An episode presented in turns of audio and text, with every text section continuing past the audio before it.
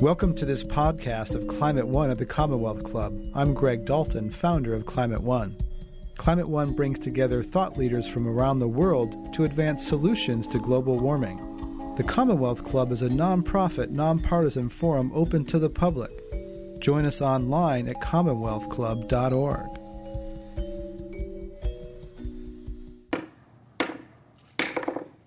Good evening and welcome to tonight's meeting of Inforum, a division of the Commonwealth Club by and for people in their 20s and 30s with a mission to inspire debate on civic issues. You can find us online at commonwealthclub.org/inforum. I'm Joel Makower, executive editor of greenbiz.com and author of Strategies for the Green Economy. In an increasingly eco-conscious world, uh, eco-friendly or green jobs are, have become very much part of the conversation, sort of gone from a, in very short time from a movement into a market. The question is whether you have to be an eco expert to get to take advantage of this new market, what you really need to know, and, and where these jobs are.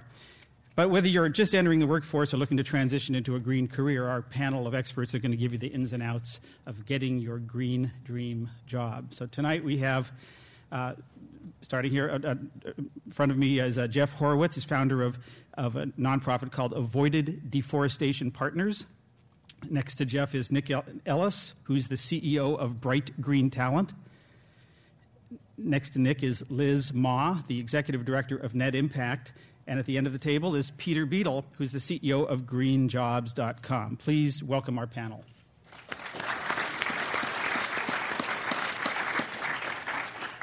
Peter, I want to start with you. I mean, you are greenjobs.com. I think that's uh, about as close to the mark as we can get here. Tell us, what is a green job? Well, as far as we're concerned, a green job is any job, whether it's a janitor or a CEO who contributes to producing green energy, which is so you now you know green jobs, from our perspective, only covers part of the green economy. So, I mean, can you give us, you know, you st- that's a pretty broad range from janitor on up. Uh, give us some examples of what you see as, as some of the, the fast moving ones, or where you see the opportunities. Well, in green energy, no doubt that the preponderance of jobs are in sales or something related to sales or in engineering. In other words, sell the product, then deliver the product. So, so these aren't uh, you know, necessarily uh, jobs for which you have to have a lot of environmental or uh, scientific background. It sounds like these are kind of uh, jobs that people could have, do- could have been doing in, in another sector. Uh, to a degree, that's true. And one of the reasons we founded Green Jobs because we saw that the, we believed that the, the, industry was going to grow, or the, the industries were going to grow so rapidly that they, they couldn't be fueled from within they had to recruit talent from outside. And we intended Green Jobs to be a, a facilitator for that introduction.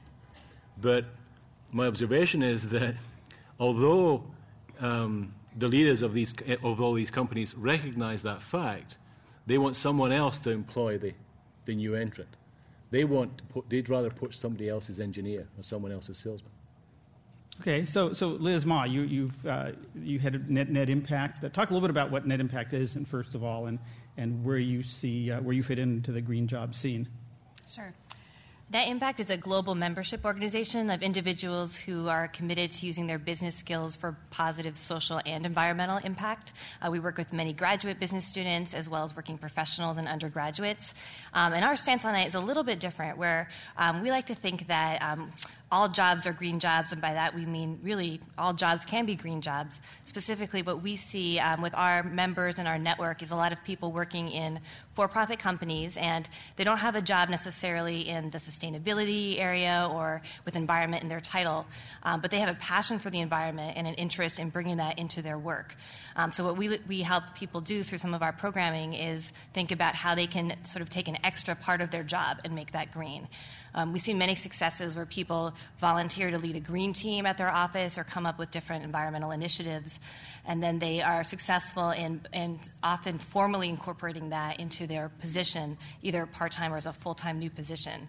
Um, so, what we really encourage people to do is, is go ahead and develop your passion for the environment and then be really good at your job and know your company and industry. And often you can uh, get into a green job through that angle.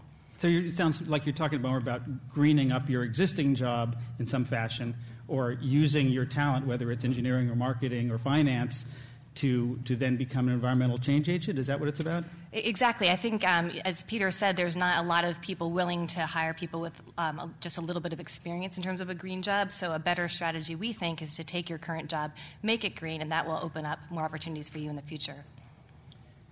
Nick Ellis, uh, uh you, have, you run a, uh, a, talent agency or a, uh, a, a, search firm, I guess, or matchmaking. And I've, i was at a conference, a clean tech conference, uh, just last week in Palm Springs, and it seemed like out of the 500 people there, there were about 30 or 40 who were in the job finding business like yours. Talk, a little bit about Bright Green Talent and, and how you are, how distinguishing yourself in this world where everyone's sort of trying to help everyone else find a job. Yeah, sure. Um, Bright Green Talent was founded a couple of years ago out in London. Uh, basically, the realization was much like these two have mentioned already. Uh, there's going to be a coming green jobs renaissance, I think is probably the proper term. Uh, millions of people, if not tens of millions, will want to get involved, and they need to find a channel or a conduit through which to flow. I think part of what Liz mentioned is actually really important that to date, almost any job can become a green job. And I think one of the things that's going to differentiate them in the future is going to be this component of social and environmental justice. That that's actually woven into the concept of a green job, and that'll be the determining factor about whether you're actually genuinely employed in a green job or if it's just kind of window dressing. Um, but I, I, think when you look out a little bit on the future of what's happening here, the thing that gets me excited is the turnout here today. For those of you who can't see, there must be 250 people in the audience, and, and they look excited about it. And the, one of the and, things and another I, 250 in the, in the hallway who couldn't get in. Yeah. Sorry about that, by the way, you guys. And, and, I think about where green jobs are going right now. We're really just at the inflection point of where it's going to it's going to hockey stick and take off. And that's going to be due to, I think, a lot of the regulatory support in the U.S. that we've long been lacking um, that hopefully the next administration will, will bring in. Well, talk about a little bit about how that happens because you know, we're hearing now uh, about the economic stimulus. Just uh, today, uh, President Obama uh, talked about weatherizing 2 million uh, homes as part of the, the, the, stimulus package.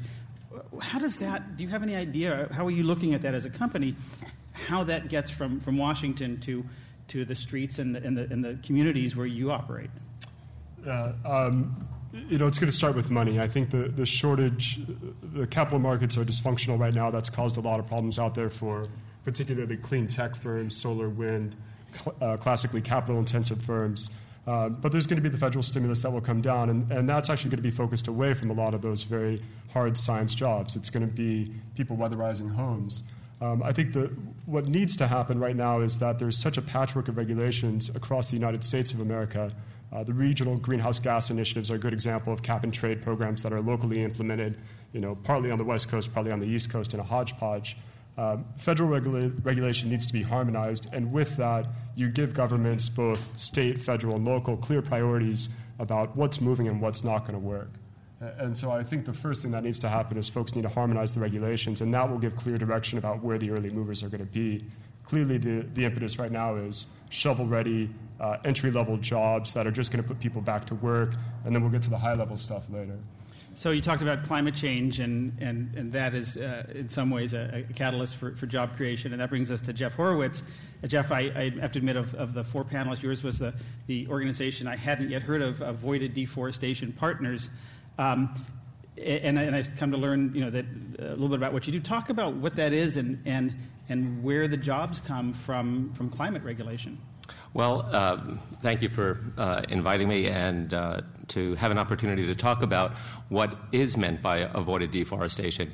Uh, in a room as enlightened as this one, I will bet that most people here uh, do not realize that the second largest cause of global warming and uh, carbon emissions is as a consequence of burning forests around the world. the first is the power sector, and most people think the second is transportation and all of those pollutants that come out of cars, trains, and planes. But the reality of the situation is that burning forests around the world are clearly number two, almost 25% of all global emissions. Our group is pretty much on the forefront, on the firing line, so to speak, of trying to move policy around the world through the Kyoto process and more specifically in the US, and bringing to bear the fact that this is a huge problem and long term, uh, there will be a lot of interesting jobs that will be associated with moving this policy and what that policy effect has in it ultimately.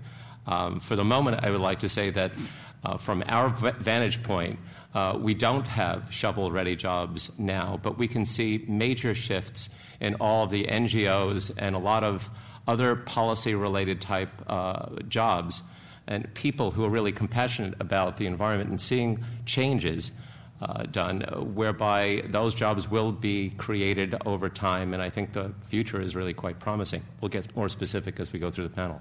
Well, you know, this, this is, I have to say, rather frustrating because we've, we've, we've sort of gone through the panel here and we've heard that, that there's, um, the jobs are everywhere and yet they're not anywhere yet, right? Any job can be a green job and yet there's no real shovel ready kinds of jobs. And, and, and we, I'm still not sure that we've defined what a green job is. Just, uh, and it, it, I'm finding it kind of not just you, it's sort of everybody. You know, I talk to a lot of media, I talk to a lot of people, and everybody sort of wants to hear this.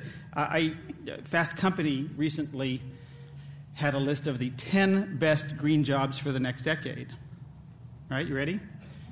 How's this for a random list? Farmer,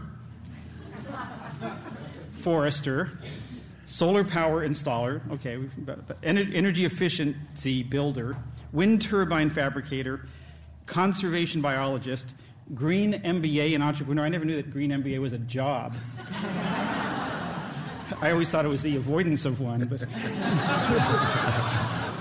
uh, recycler, sustainable systems developer. I'm not even sure what that means, and urban planner.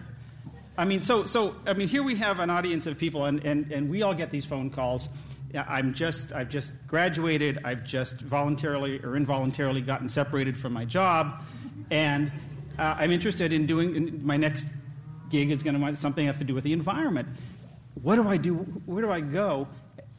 I don't know that we've answered that yet. And, and what are the jobs, by the way? What do you guys tell them? Anybody?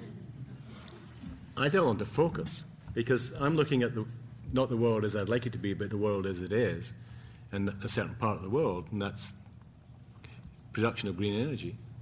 And my observation is that if you just want to get into clean energy and you don't actually focus on which part of clean energy you want to get into, your chances of success are very low. So first you have to decide do you want to get into solar or wind or geothermal or hydro? Because getting in there is possible. It is possible to break in there. If you're a salesman, it's probably easier than any other skill because the first thing you have to sell when you go looking for a job is yourself. And if you're a good salesman, you can probably do that better than the average guy. But you, if you want to increase your chances of success, focus. Find out about the industry.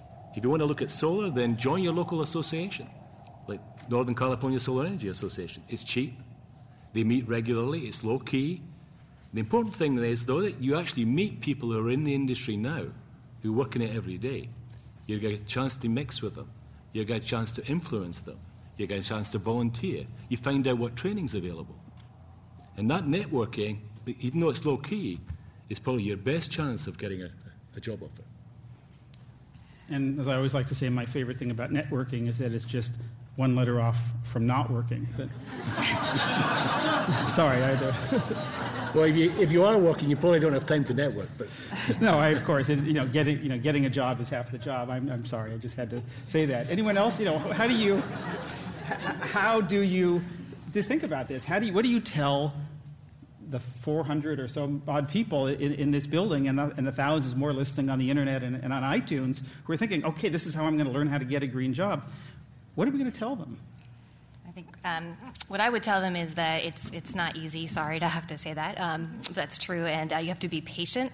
Um, it's it's harder than getting a standard job because you're not just looking at developing great, say, marketing or sales skills or operation skills, but you also need to develop your expertise in the environment. So it's an additional skill to have, um, and it's not going to you're not going to find your green job probably posted on a website and then just apply and get it. Instead, it's going to be more working your way up through a company, through an organization, through a network. Um, networking very important in this space. Um, and I would say, in addition to echoing uh, Peter's comment about focus, it's also important to be flexible too, because it could be that you really want to end up in a certain space, but there's not going to be a clear path to get there. So instead, you'll have to identify multiple ways that you can find a path to that space eventually, and it may, it may take more time uh, than you're hopefully expecting.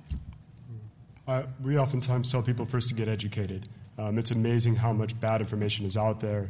And when folks walk in the door to us and they ask, you know, where's my next green job, we'll ask them something similar to what Peter mentioned. Well, where do you want to be? And they won't have the foggiest idea about where to even start. We'll say, well, go out, take a look around, and figure out what it is that you're really passionate about.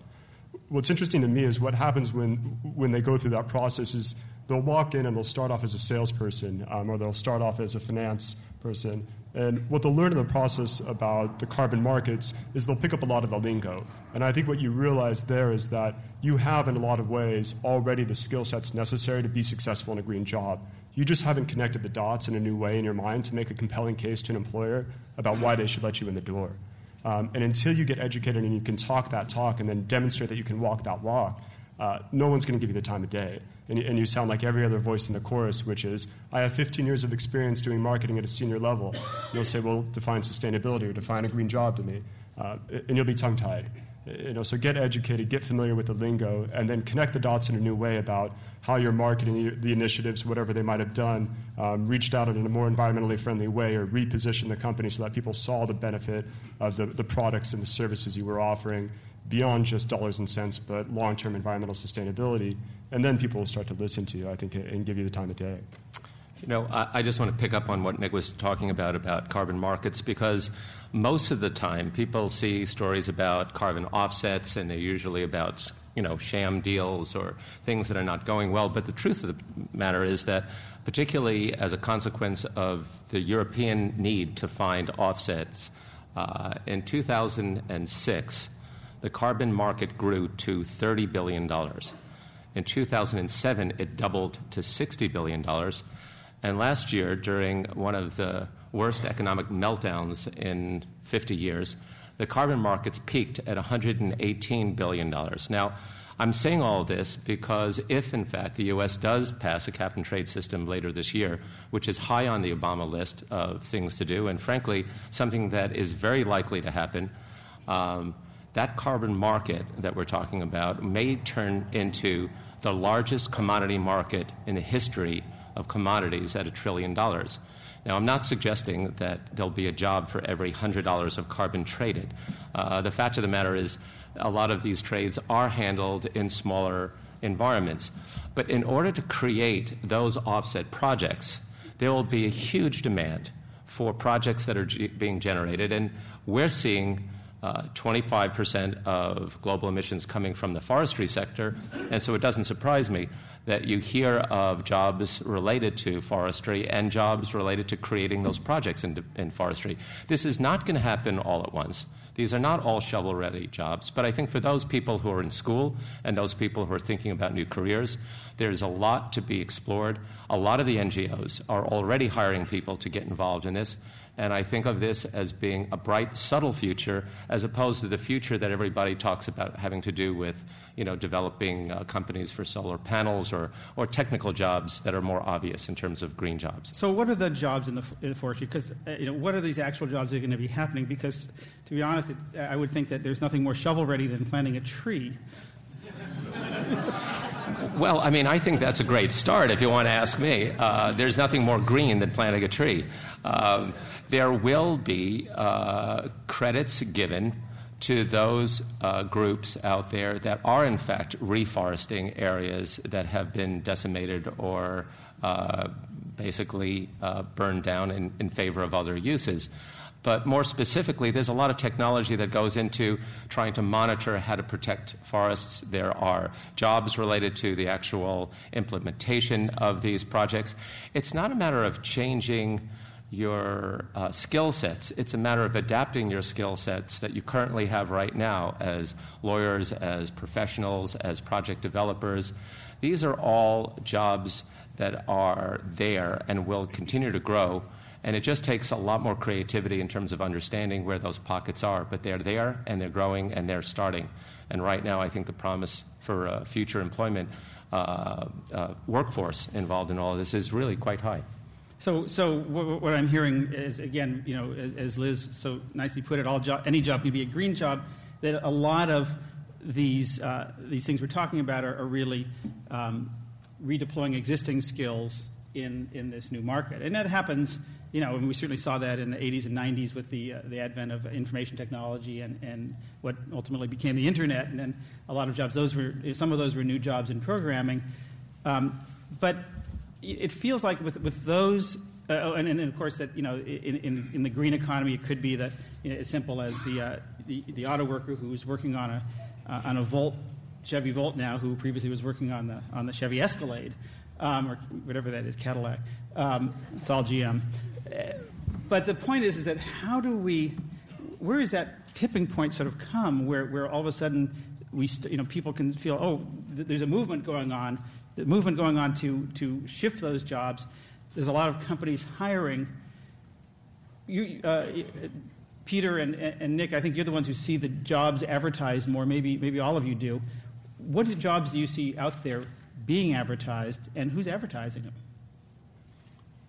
I mean, Peter, you and I probably both see quite a few mechanical and electrical engineering positions, uh, folks with five to seven years of experience, um, you know, knowledge of local permitting processes if you're putting in, in place large scale commercial uh, renewable energy projects. You know, those people are in high demand. Um, people that have environmental remediation backgrounds. So, for any of you who have worked on large scale public works projects and had to protect the spotted salamander, uh, you can get a job right now. People need that level of expertise about how to preserve the environment as this enormous amount of development goes on in these highly concentrated uh, urban areas.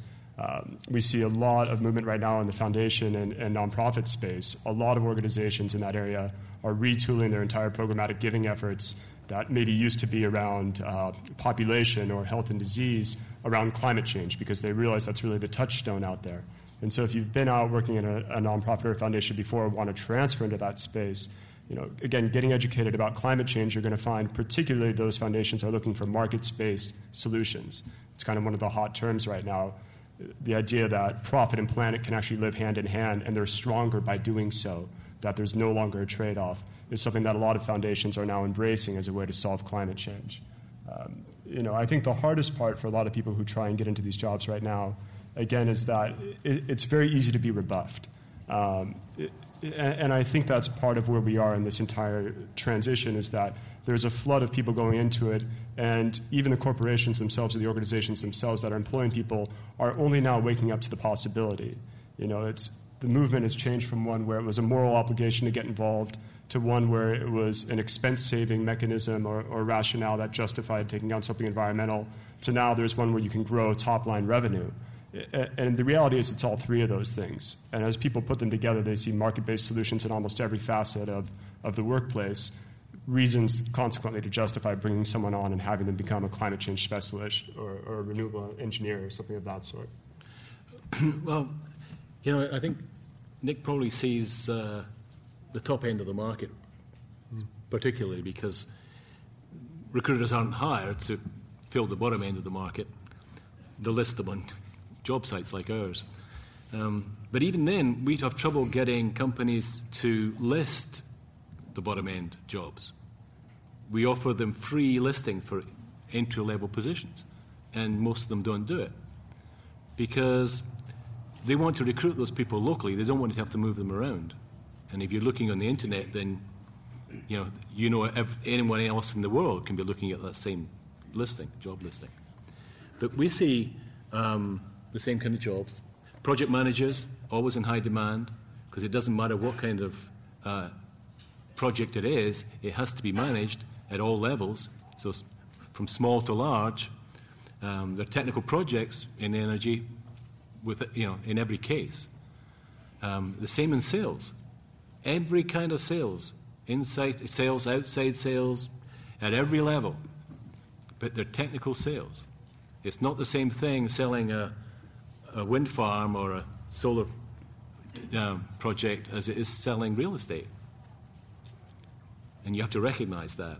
And you can make the transition. Lots of, I've seen lots of people make the transition. I saw one guy move from being um, sales in um, not in renewable energy to being regional manager of a renew, uh, solar company within three years because he was passionate about wanting to do it. He made sure he learned the lingo, as you put it. He learned, the business. he could talk the business, and he could sell himself. It, it's not, and it's not just, even though we focus primarily on clean energy, we accrete virtually everything that's round about clean energy, like energy efficiency. There are lots of jobs on our site at the moment to do with energy efficiency, with uh, energy appraisers, advisors, advising commercial and residential clients as to how to improve the, their situation. You know, I just want to jump in for a second because I, I really don't think of green jobs in terms of this brigade of people marching out there with green shirts saying we're, we're now part of a green movement. Uh, I think it's much more subtle than that. I think it's something that is going to uh, develop over time. I think it takes more creativity. And I also believe that we don't have a choice in this matter. I mean, we, according to the uh, Intergovernment Panel on Climate Change, which is supposed to be the leading UN authority, we don't have that much time in order to turn our planet around and start repairing our planet. These are jobs that are going to be needed because they will be in absolute demand and they will come from every different sector of our society. And I know this sounds like a non-specific answer, but I think if everyone in this room would go on the internet and see how much this movement has become a real force around the world, uh, I'd hate to say that we would have to spend all our time in terms of repairing cities like uh, New Orleans, but the fact of the matter is, we're going to have to do all this. We're going to move from a consumer society to a society that really has to be consumed with repairing our planet. And that sounds theoretical, but that is the reality of where we're going. Well, let's pick up on a couple things that you said that were interesting. One is that there's no gr- brigade of, of green t shirted armies marching the streets you know, with, with shovels or not. But um, shovels are good. and, and then you also talked about the non-specificity of, of some of this stuff. That and, and here's my theory, and Liz, I'd, I'd, like to just bounce this off you and see because I know that you, as the executive director of Net Impact, deal with a lot of major companies, the big Fortune 500 companies who uh, some of your members work for, and, and some of them hire your members and, and, and support your, your events and such that most of them, if you ask them, Do you have any green jobs? would say, I have no idea what you're talking about. And yet, you know, they have things that if we looked around, you know, the, again, sort of the, the, the, mechanic working on the Volt is an example, or, you know, or the, the truck drivers and accountants and plumbers and electricians and, and machinists who are you know, working on a, you know, on a uh, wind farm development. Um, those are plumbers and accountants and, and truckers and, and, machinists. Those aren't necessarily green jobs. So when you talk to companies, and certainly the, one of the gist of your group is about people in the workforce trying to get jobs, do they even think in those terms, big business? I think green jobs is not a term that most major Fortune 500, 1,000 companies will use. Um, I think the term that they'll use more often is sustainability or corporate responsibility, um, but there are not very many jobs um, with those titles either. So, what they talk to us about is how do you um, compel your employees and your recruits to think about our company as a company that has green values, if you will. Um, and so, again, all the jobs would have a component of that. So, what you want is you want your people in marketing and accounting and operations to have a sustainability lens that they can apply to their work um, while they're not in a green or sustainability department. Um, and that's something that um, we've really seen more and more of the past several years. We've seen universities, business schools trying to prepare their students in a more well rounded way for those positions. Um, throughout the company and not just in a sustainability department. Um, and so we're really optimistic that the company of the future will not have a green department um, or green jobs, but as all, all of their jobs and all of their priorities will have a sustainability or green edge to them. I, I, jump in here. Um, I slightly take issue with the idea that there aren't people out there in green shirts marching down the streets. And, I think what you said, Liz, is actually really important. That right now, Fortune 500 companies, the majority of them aren't terribly conscious of that. Uh, you know, I think Walmart is the classic example people hold up right now. Walmart's license to operate in small communities was revoked because of their labor union practices and their environmental practices. That was billions of dollars they risked losing because they couldn't sell in a community. Um, that became a top line issue for them, and it's fundamentally changed the way they operate their business. Now, I think one of the challenges out there right now is that, again, the amount of information that's available is very, very little and very poor. And specifically, when you look at large organizations, um, we've seen shareholder activism work, and we've seen you know, the, the wisdom of the crowds weigh in and force people to change their practices there's not enough information or clear metrics about how a good organization runs on an environmental level for people to make an informed decision. But I think as that starts to proliferate out there, you're going to see people start to take issue with whether or not you're doing this right or wrong. And it will become embedded in a lot of these organizations. Uh, and for me, you know, you look out and you see signs like this. I, am part of this 20 to 30 group um, that's pretty passionate about this. Uh, people are marching out there in the streets right now. They are, if you were to look at the WTO talks for the last few years, huge, right at the center of that are environmental issues. People are, frankly, I hope I can say this, pissed off you know, about what's going on. They are genuinely frustrated, and they want to see real change in these organizations. Uh, so, uh, you know, we see this in a very visceral way, day in and day out, by the number of people coming to our organization with not just a passion, but a plan to, to execute change.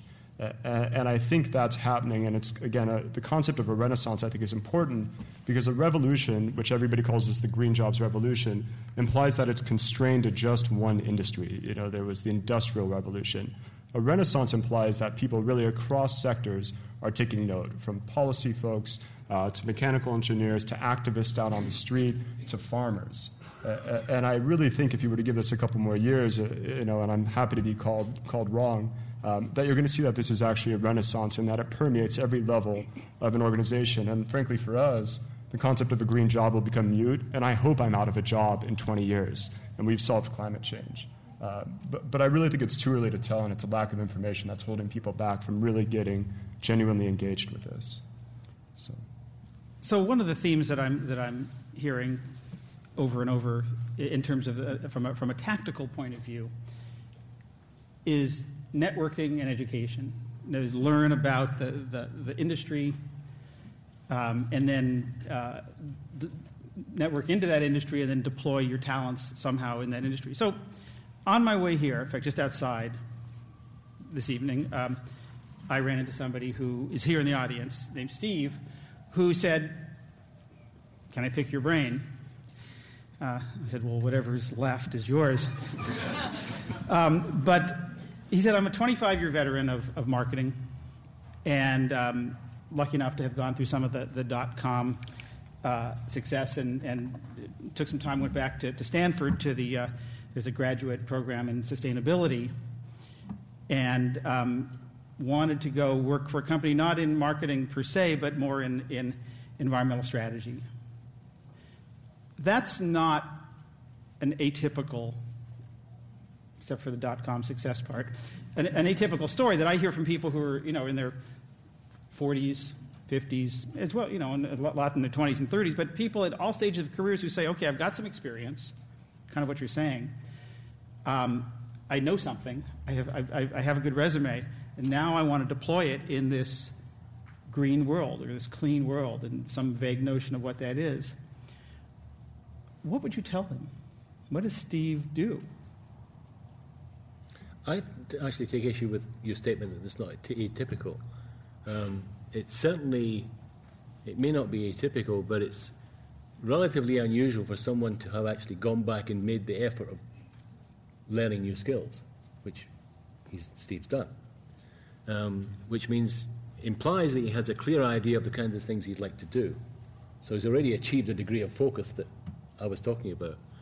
And what I'd advise him to do is actually start to focus or try to identify where he can apply those skills. Because it sounds to me as if he should be able to sell himself fairly easily. There's a huge demand for those kind of skills. For, so, so Steve let me, wants to be the chief sustainability person. He needs at, to speak to Nick. At, at, a, at a, well, I'm sure they'll find each other afterwards, but, but you know, wants to be a, a senior or chief sustainability person at a, at a major corporation. Those are not a lot of jobs. No, and he's not going to start there unless he's very lucky. But then he, he doesn't really expect to start there. He'd, he'd love it if it was offered to him. But there are, wouldn't you say there are jobs of that nature? Yeah, definitely. And with someone of that motivation and that, uh, that caliber, stands a great chance. And, and he's not going to find it by looking at a job listing on Green Jobs, I'm sad to say. I mean, it could happen, but it's, it's much likelier he's going to find it through a recruiter. Nick, do you have a job for him? Maybe. Yeah, we can try. No, I mean, are there jobs? I, I didn't mean specifically, yeah. but are there those kinds of, of Yeah, uh, companies looking for senior, te- uh, uh, seasoned people? A- absolutely. Although I would say right now, no. Um, again, if you were to Wait, look wait. at no, no, hold on, hold on. But I mean, look, look, look at what people would consider. I think I need a neck brace here. look, look, look at what people would consider a discretionary expense right now. You know, people are getting cut in marketing departments. Um, sales is considered mission critical because you have to drive top line revenue to stay alive. Um, finance people have been laid off, a- and a lot of that rationale is justified by the fact that there's no finance deals to be done. So, if you were to ask me, did we have carbon markets and trading jobs six months ago? Yes, quite a few. You know, I, it, it would be very easy for me to point you in the right direction. If you ask me today, I could probably point to maybe one organization that's even considering hiring. Most of them are looking at going bankrupt. Um, so the labor market's dynamic. You know, the marketing portion of it's really difficult. I think one of the hard things, you know, that Peter's alluding to here is when you come in and you get a green job, you need to adjust your expectations. Um, the organization may not place as much value on the job as you do. So if you previously made $120,000 a year as a marketing professional, you know, get comfortable with the idea that it might be $90,000 a year. You know, and get comfortable with the fact that you're going to be the black sheep in the organization trying to sell to a bunch of people that don't really care about what climate change means because they have different priorities. Um, those are the hard realities of going and getting these jobs right now. And it, again, there's a rush to them in a lot of ways, so there's an immense amount of competition. You know, we're, we're looking at people that are coming to try and get internships with my organization that have MBAs and, and degrees that would, would you know, spin my head around, and it's an unpaid role. It- that's the state of the labor market right now. So the mission critical jobs um, remain around engineering, I think, absolutely. Operations roles are ones where you can eliminate a lot of inefficiencies, and people care about that right now. They want to see organizations become more profitable and streamlined. Um, and leadership roles are always there. So if you do have 20 years or 15 years of experience, uh, you should be able to find a home still. You run the risk, uh, and I run the risk of sounding ageist here, but it is hard if you're 55 or older to get a job in this industry. It's considered a young person's domain. Um, and that's a hard reality that you can find your way around, but you need to be conscious of uh, when you walk in the door. Yes? Well, then I have to pipe up as someone who's over 55. And, and I do agree with the brigade notion that you had about going out and having people understand that, that this is an imperative and it's not just a luxury that we talk about green. Um, yes, the economy is in obviously a major downspin, and uh, jobs have evaporated, and people are having a hard time, and they're hurting. And I think that it would be remiss for any of the people on this panel not to acknowledge that and really, you know, call a spade a spade. But um, this job market is still cyclical. The economy is still cyclical. Global warming is not cyclical. If there is a bubble that occurred in the United States or around the world because of an economic meltdown, a, a, a bubble that burst, I assure you, the bubble that is looming out there in the next seven to ten years is far greater, and if we don't tackle that bubble now, we are really going to be in a much deeper problem than we are in right now. So, this again is a temporary situation. It's, I'm not helping my moderator here by offering great tips on where to go and what networking to do, and I do think that's important on a short term basis. But we should not lose sight of the fact that this notion of green jobs is not a fad. It is not a temporary condition. It is really an evolution of our workforce into the business of repairing the planet. And the sooner we get on board with that business, the sooner we'll understand that we'll have a world to live in. I know this sounds very philosophic at a time when people are really struggling to find mortgage payments and to get jobs, but the fact of the matter is, this notion of moving into more sustainable employment type related productivity type jobs is something that will be here. It is not going away as long as we have an issue of climate change. This will only get to becoming a bigger and bigger problem that needs to be solved. Liz? I, I, just want to add something very tactical for Steve, if that was the name, um, is to, to volunteer a nonprofit. There are so many nonprofit organizations that really need help. They're under resourced, um, and they won't necessarily post skills based volunteering positions on their website, but you can um, you know, learn more about nonprofits here in the city or wherever you live and identify the environmental groups that are most interesting to you and contact them. Say you're willing to volunteer you know, eight hours plus a week, they really need some time, um, and probably they'll be able to come up with a tangible project. project project that will enable you to add something to your resume. Um, I know we often use volunteers. I'm not probably this many in the room, but for example, um, feel free to come to our website and check that out too. But uh, Liz, tell, talk a little bit more about how the path, or how does that lead? Mm-hmm. Um, you know, I always say I, I can make a good living volunteering if only it paid better. Sure. Uh, yeah. but you know, how does that lead to a job? Uh, what is the pathway from, from, working, from volunteering for net impact or environmental defense or mm-hmm. anyone else, and then more, becoming more marketable in the job market? What always surprises me is we'll get applications for jobs at Net Impact, and it will be from someone from the private sector who has no volunteer, uh, no volunteer experience in their resume, no nonprofit experience in their resume, but they will um, assume that they can walk into the nonprofit sector and be a good match. And often they could, but we do need to see applicable experience and skills. And so um, it's much more helpful for someone trying to transition into the sector if they can show a substantive volunteer project where they really worked within an organization. Um, and then I think if you're still um, interested in being in the for-profit sector, if you join the right kind of nonprofit. They may have connections to the for profit sector. They may work with corporations as partners or sponsors and be able to help you think about how you can translate those skills back to the for profit sector and continue to network appropriately. We're going to go to your questions in just a couple minutes. So uh, there's uh, microphones here. If you uh, want to start lining up, uh, we, uh, we'll take your questions shortly. You know, there's a constituency that's not on this panel. And in some ways, glaring in its absence, and, and that's the, uh, the world of, of Green for All and the Ella Baker Center for Human Rights and the Apollo Alliance, which all of which are, are working to uh, help those who the underserved communities take advantage of, of, of, this opportunity, this coming opportunity. As, as Van Jones, the founder of Green for All, uh, puts it, uh, so well, or asks so, so uh, poignantly, you know, will the green wave lift all boats? And if it doesn't, if this is just the, the plaything for the, for the well-to-do and those in, uh, lawyers and accountants and others who, you know, that this isn't really a sustainable opportunity. So how do you see that fitting in? Where, where, what's the opportunity here, and what, what's going to happen? Is Obama, President Obama, going to be able to, you know, issue a decree and all of a sudden help some hundreds of thousands or millions of people get back to work weatherizing and upgrading, insulating America? It sounds a great, it's a great notion, and, and Van Jones and others have been talking about this, and Van is one of my great heroes here. But how does that work? Hmm. Uh, yeah. Nick, would you be brave enough? Sure, I'll, I'll take a stab at it. I, I, mean, I think exactly what you said you know, climate change requires a billion people to act. Uh, there's only three places in the world you can get a billion people to act right now. Uh, ask China and India to regulate on their, their populations, or you can go into the marketplace. And solving climate change is really a bottom of the, uh, bottom of the pyramid problem. It's a collective action problem. Um, so, do we need to enlist and ensure that we don't leave those people behind? Uh, you know, there's a moral obligation there. There is a there is a financial obligation and opportunity there. And I think the, the way it happens is, is simply through policy direction, absolutely, and funds being committed. The, the missing hole in my mind is one of education and, and encouraging people to go out there and adjust their skill sets. If you were an electrician but had never worked on a solar panel, yeah, you need to go spend a weekend with Grid Alternatives and learn how to install residential solar panels on a, on a house.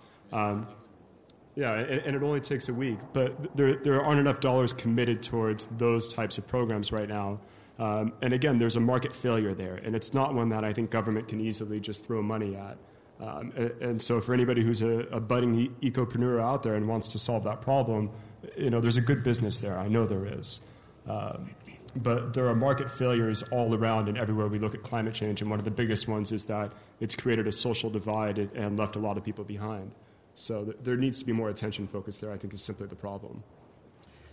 As a reminder to our audience, this is the Commonwealth Club's Inforum program, and tonight we're hosting Getting Your Green dream job. I'm Joel Makower, executive editor of greenbiz.com, and I'm here with Jeff Horowitz, founder of Avoided Deforestation Partners, Nick Ellis, CEO of Bright Green Talent, Liz Maw, executive director of Net Impact, and Peter Beadle, CEO of greenjobs.com.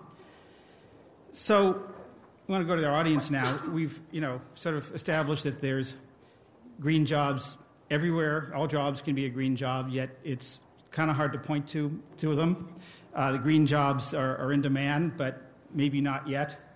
Uh, that the government is, is uh, making a huge commitment, but we're not sure that they can pull it off. Uh, any questions? yes. Hi, my name is Zoe Burrows, and I work at a nonprofit called Solar Richmond, and we're actually tabling here tonight um, and so I'm really glad you brought up Green for All and Van Jones. We partner with them. We're a nonprofit in East Bay, and we do green collar job training. The, the word green collar wasn't mentioned until just now. So it's been kind of interesting for me being here tonight because we train low income folks in Richmond, primarily African American, Latino folks um, who have been displaced or maybe just getting out of jail. Um, and so it's interesting for me being here with all of you who are, I assume are, you know, all have been to college or whatnot. Um, but yeah, there's the whole social justice and environmental justice side of things. And I just had a few comments to make. Um, basically, Solar Richmond, the way we're making a name for ourselves. Go ahead. Just no. Just I don't. I want, want to keep them short so we can get a lot of questions okay. in. But yeah, I was just going to say, you know, where are these green jobs? How do you get them? Also, it's about job creation. So we do training, but what we've been uh, discussing recently is we train these people. Now we need to do job creation, and so we're actually starting services that help drive consumer demand for this, this kind of work. Um, so, and then I was just going to last thing I was say, you know, start your own business. If you have an idea, you can't find the job, start your own business, which is what my boss Michelle McGeoy did. So, I guess I'd just like to get your input on um, the thought of just starting your own business and driving more demand and jobs. Sure. Well, ecopreneurism, I mean, that's a big part of this, and there's, there's all kinds of. There's a book that just came out called 75 Green Businesses You Can Start. It's uh, uh, it's, a, it's, sort of interesting. Um, where do you see those opportunities uh, uh, in, in starting your own business? What can you do? Start green jobs. That's what I did. I so you started your own. Okay. I mean, well, what, but you started a website. I started a website, but I, but I started out with the belief that there was a, a need, that there was a, you know, not just for job listing, which is essentially what it is at the moment, but that the renewable energy businesses, the companies, needed services that they're not getting anywhere else. And so we're only partway down that path of, of delivering that need. So I had a vision for, for a business. It wasn't just the website. The website was part of it.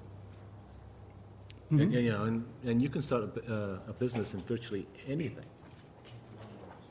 Nowadays, I'd only advise it to be green.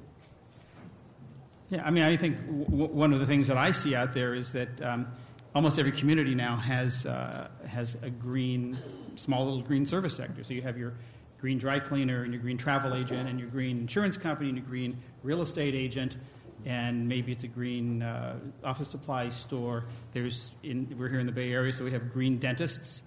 Um, you know, there's the Transcend dentist uh, across this, the, the, way in Berkeley. You can look it up.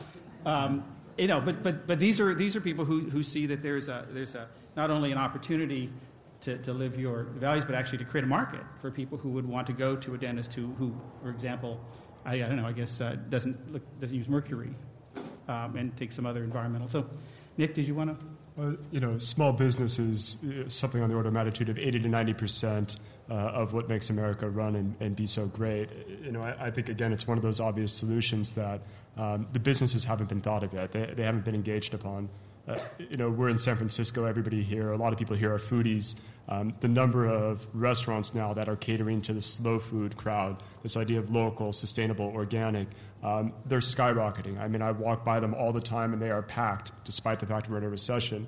There's a nerve there that they hit. And one of the things I think that's interesting is the discretionary dollar that people have in their pocket. The difference of a dollar or two for some product that makes them feel very good is not so much that they won't bear that burden right now. Um, so there's actually a premium to be had by going into a lot of those businesses. I, I experienced this in my own business. The rationale being it's hard to find these folks, and it is. Um, you know, so I charge more. And that actually makes my job, in a way, a little bit easier and, and gives me more resources to figure out how to reach a wider audience and get more people involved in this. Okay, let's take another question. Um, hi, my name is Sudeep Rao, and um, we heard today and this evening in this uh, particular uh, panel discussion about how to get a uh, dream green job. Uh, we heard both um, some information about um, how to get a green job, like just go out and get it there, what kind of tools. And on the other side, also, we heard the philosophy about how we actually want to go and, and really fundamentally change yourself and passion. And I think it's important that, as far as a dialogue in America, to actually create green jobs, we can't just be passive and expect somebody else to manufacture the green job for you. We have to invent that. And Steve Forbes was here a few months ago, Meg Whitman was here, and all of them mentioned about innovation. And I think it's important for us to actually create that and individually, whether an accountant, I just want to hear once again that, that the issue of innovation and how to fundamentally create uh, many more green jobs. So can, can we innovate not just our way uh, into the green economy, but out of the environmental challenges that we have? I'll say we have a, a, toolkit coming out in March on Net Impact's website about being an entrepreneur and, and changing your company from within, which often has led to people creating their green jobs um, within a company. And I absolutely agree with you. We can't be passive, and it's not going to be easy. Um, instead, you have to really take charge and demonstrate how your skills can be used effectively. Um, so um, our toolkit's coming out in March, but we hope that that will be a resource for people to look at to think about how they can take their skill sets and apply those to their company to create the, the job that they want. I would say one of the best examples, my favorite business I've seen in this line of work is uh, a company called Recycle Bank that's out of New York. Um, they're not a bank. They, they, increase recycling rates nationwide in communities that, are, that, that typically have no recycling effort. Uh, I, I, think it's, if you want a good example of an organization that's received numerous rounds of venture funding, um, is probably grown to greater than 100 people right now, and I think very soon will be a, a household name in a lot of homes. Uh, go take a look at what they did. They had a, a very simple market based solution to the problem of the fact that recycling is notoriously low in most communities across America. And, and the question they asked was, why is that? If you're putting out economic value in the form of cans and bottles that you can actually turn in for five cents and ten cents a piece, why don't more people do that? Why don't they find some sort of incentive just sitting right there in front of their faces? Um, and, and, again, I think if you were to look at almost every aspect of your life, you can find something similar to that. So this goes back to the innovation questions of finding a need and filling it. Question over here. Yes, I felt like there was um, a little bit of a lack of clarity earlier in the program about the definition of a green job, and if you don't mind, I thought I'd like to propose one. Great. Okay. That would be any work which restores or conserves the natural environment or improves social conditions. Either one or both together. I'm, i want to emphasize the social aspect because I think in the conversation there was a lot of use of the word environmental and a lot of emphasis on the planet. But um, I think uh, people who are in this work recognize that social conditions often drive environmental degradation. And in my own you know, insights, um, it's easy, easy for me to love the planet because it's beautiful, right? And I love being outdoors. But I actually have more feeling for people. I'm a person, and so are you. And, and so um, I think if you, someone taps into that basic human empathy and works on and feels more for that than the sort of abstraction of the environment that will be awful 50 years from now or something, Great. that may give people insight into what path they may want to take. Great. Well, I, I, I, like that definition, and there's nothing more socially just than getting someone a job. So that's no, I mean that's that's absolutely true. So, question over here. Yeah, my name's James Matheson. I'm a Green MBA uh, candidate at Dominican University in San Rafael, and Liz Maw and, and both Nick Ellis have touched on an area that I'm familiar with, which is trying to bring green values and promote green values in my existing workplace, in existing organizations. And one of the challenges that I've run up against in that and trying to create uh, a, a green career for myself coming out of that is the idea of greenwashing, just making it window dressing, is, I think is the, the term you used before, Liz. And, and how can we avoid that? So is that in the is this related to jobs specifically, or just how do you avoid greenwashing? Uh, I'm not sure how, question how is. How to avoid greenwashing in your organization as you're trying to bring green values and promote green values in your organization, sometimes at the behest of your superiors. Right. But when what they really want is a way to just look good. Well, that could be a whole other panel, but um, uh, any thoughts on that? Uh, um, just a, a, quick thought is when I think when you're looking for a job, it's important to really ask uh, tough questions of recruiters and make sure that the company's um, values really align with the values that you're going for. Um, they're not just giving you sort of a, a typical pitch. Um, but I think once you're in a position, even if your uh, superior or your manager is um, does seem to be greenwashing to you, you still have the opportunity to change. And um, you know you can um, couch it as your own professional development. Um, uh, even in a tough economy, companies still want to keep good people. So for your own retention, you can make a case for um, really trying to, to make a difference. And um, you know, it's, it's might be discouraging if you do see it as greenwashing, but I think there's still opportunity to make a tangible impact. So keep up the good fight. Keep up the good fight. Thank you. Just shine a light on it. You know, transparency again. I, I think that's one of those critical issues out there. People get away with it because they don't. No, no one can see how shallow it really is. You know, it's just a thin veneer. So shine a light on it. Um, you know, the internet's a great place to go and, and, talk with people about these issues and get people very easily involved and check your facts and get more facts. Um, it's important to just you know do the homework and make sure everybody's aware of what's going on out there. Thanks for the encouragement. Yeah, and the, and the bright side of greenwashing is that means literally the companies are engaged, that they're trying to be seen as green, whether they're doing it authentically or not, is well, the market will, will, will decide. I just want to add uh, that this also applies on a broader, uh, more robust level in terms of solving climate change. Uh, as many of you probably know, some of the early uh, Kyoto Protocol type uh, CDM projects uh, did not go very well. They did not have the climate effects. And one of the most important things that I know of among policymakers is to really build on the transparency, uh, transparency issue to really try to understand whether or not there are actual climate effects being generated by these massive projects that are being proposed and that they're not just about making money. So that happens on all kinds of levels. It's not just on a small entrepreneurial level where there's no real uh, green net uh, effect. And, and it's a big problem globally, and it's something that really is being addressed right now. Hi. My name is Monica Green, and I'm looking for some examples of reforestation of urban areas. And if there are any nonprofits, probably I would think internationally, but what is being done to help urban areas receive some of the carbon offsets to reforestate a San Francisco? You know, that's a great question. And uh, I think when people talk about tropical deforestation, it makes you feel like you're just so far away from what your concerns are here at home. Um, California is actually one of the leading states in terms of climate change policy. Uh, AB 32 uh, was passed in the last uh, couple of years, and we witnessed uh, just a few months ago uh, PG&E partnering with the state and a nonprofit organization uh, to take a look at protecting some of the major redwood forests in Northern California. Um, that program was uh, considered a pilot in many instances and a great start in terms of protecting forests and the potential for looking at reforestation. And after this uh, panel is over, I'd be happy to try to go through some of those details. But uh, we're looking at what goes on in terms of forest protection here at home, in addition to what's going on around the world. Thank you. Okay, thank you. Well, there's some great examples. Tree People down in Los Angeles uh, doing a really good example of, of, uh, of, of urban forestation.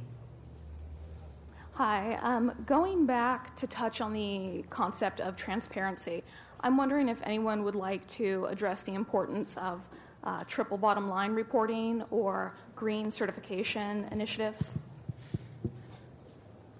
Wow, these are, no, these are also another 40, 45 minute panel questions. Um, uh, in terms of, uh, tell, talk about well, specifically, those are both big questions in terms of how it relates certainly. to the job. Sorry. Or? Liz mentioned corporate social responsibility, and I believe earlier in the discussion, there was sort of talk about the Fortune 500s not really having clearly defined green positions. So, do you think by more Fortune 500s, for instance, implementing triple bottom line reporting or even pursuing green certification, that there would be more green positions clearly defined for people that have these green MBAs to, to pursue? I mean, it seems like the definition is so, really part of the problem right so now. the question as I hear it is, does green reporting and green certification lead to more green jobs? I, think reporting is really important because you need to um, report on something to be accountable for it and to continue to advance on it and grow year after year. So, so yes, I would say if a company is reporting on something environmental that they're doing, that will lead to more and more investment. I know that companies often struggle with the best way to do a report. Do you integrate it into your general report? Do you um, keep it separate and have a different department do it? How do you get your employees across the company to engage on the report? Um, I was talking recently to some companies who were saying, well, maybe we don't need a report, maybe it's an interactive conversation with stakeholders on the web. So I think even the reporting concept has yet to evolve in a way, um, but a way that will be um, lead to more and more responses from companies and ideally more and more uh, applicable careers for the employees. And there are uh, organizations, for example, there's one called the Gold Standard that was developed as a consequence of uh, companies and, and uh, projects that weren't necessarily living up to expectations. In fact, uh, were falling quite short. Um, there are more gold and, and standard gold type. Stand, standard created as a, a as a way of a third third party verification of whether or not the climate effects are real and verifiable. And there are other companies that are newly created to get involved in verification, which is really quite central to whether or not we're doing a good job.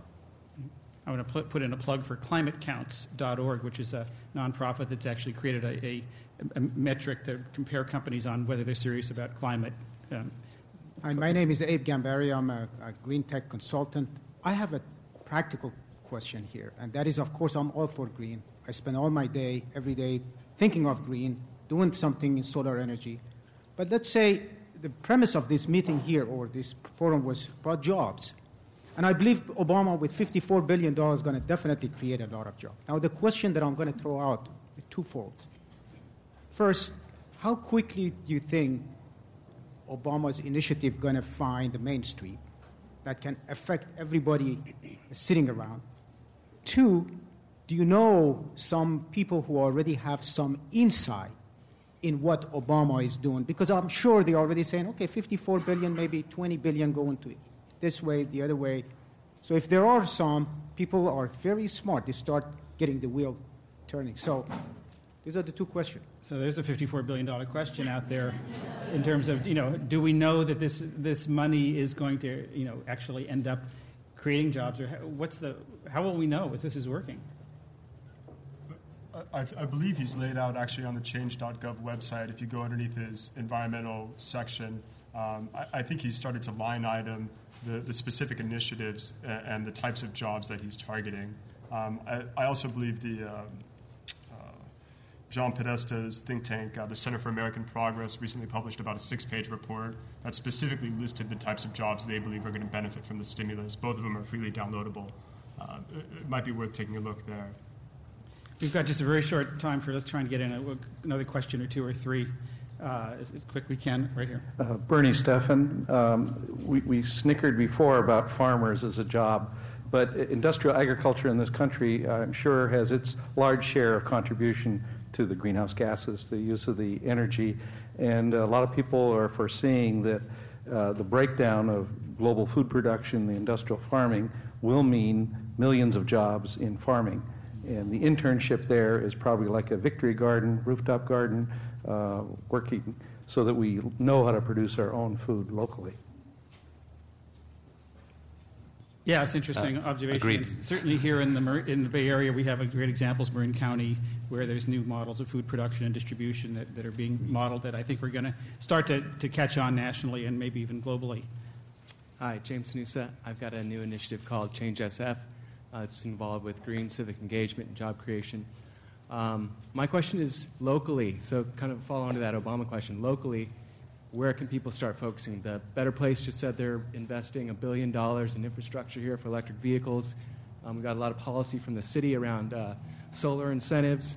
Um, what can people be doing now here locally in San Francisco to gear up for this? Um, anybody, Joel? Um, maybe you've got an answer too.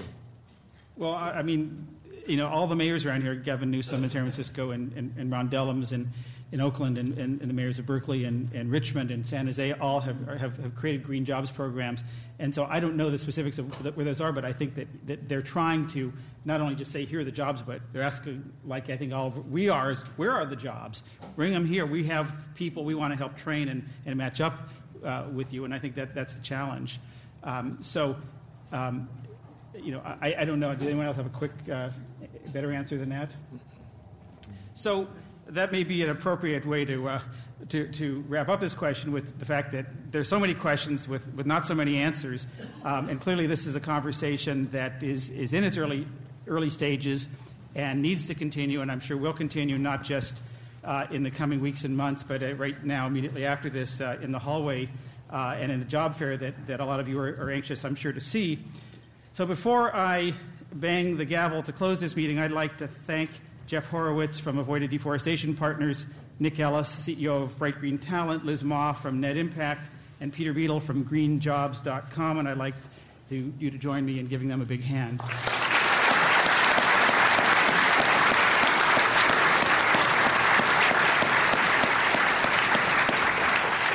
Now, this meeting of INFORUM and the Commonwealth Club is adjourned.